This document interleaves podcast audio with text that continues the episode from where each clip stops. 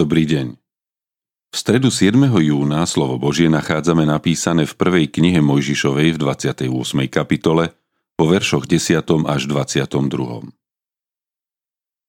Jakob odišiel z Beršeby a šiel do Cháránu. Došiel na posvetné miesto a prenocoval tam, lebo slnko už zapadalo.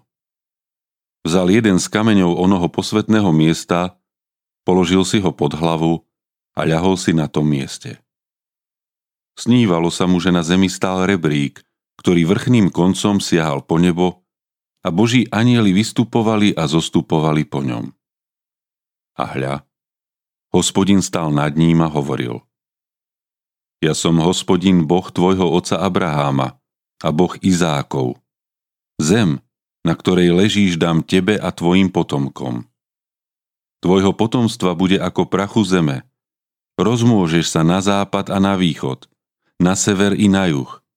A v tebe i v tvojom potomstve budú požehnané všetky čeľade zeme. Aj hľa, ja som s tebou a budem ťa ochraňovať všade, kadiaľ pôjdeš.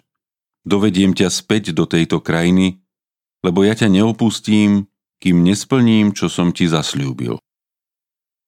Keď sa Jákob prebudil zo spánku, povedal Naozaj, hospodin je na tomto mieste a ja som o tom nevedel.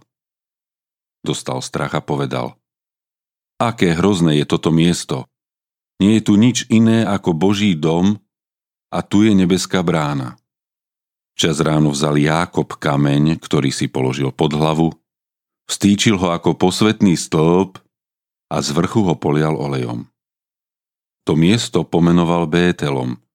Predtým meno toho miesta bolo Lús. Vtedy Jákob urobil takýto sľub.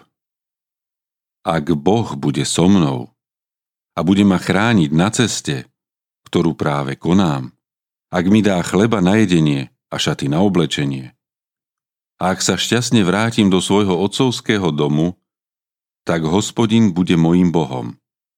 Tento kameň, čo som postavil ako posvetný stĺp, bude Božím domom a zo všetkého, čo mi dáš, budem ti presne odvádzať desiatky. Naša istota Jákob podvodom získal požehnanie, ktoré patrilo jeho prvorodenému bratovi Ézavovi. Pán Boh si pre svoju službu použije aj nedokonalého človeka. Musí však prejsť ešte dlhou prípravou, musí spoznať sám seba aj život okolo seba. Zápas sa začína útekom z domu a pokračuje zápasom s Bohom, ktorý sa odohrá v spánku. S Jakobom, ktorý je na úteku pred bratom, zápasí v noci. Hospodin mu zároveň zveruje posolstvo, že požehnanie, zasľúbené Abrahámovi, prejde na neho. V požehnaní je uistenie o Božej prítomnosti, ochrane a o Božom vedení. Nakoniec sa zápas po mnohých rokoch s Bohom zopakuje, ale to je už skutočný zápas pri potoku Jobbok, po ktorom Jákob ostane poznačený na bedrovom klbe a dostáva nové meno Izrael.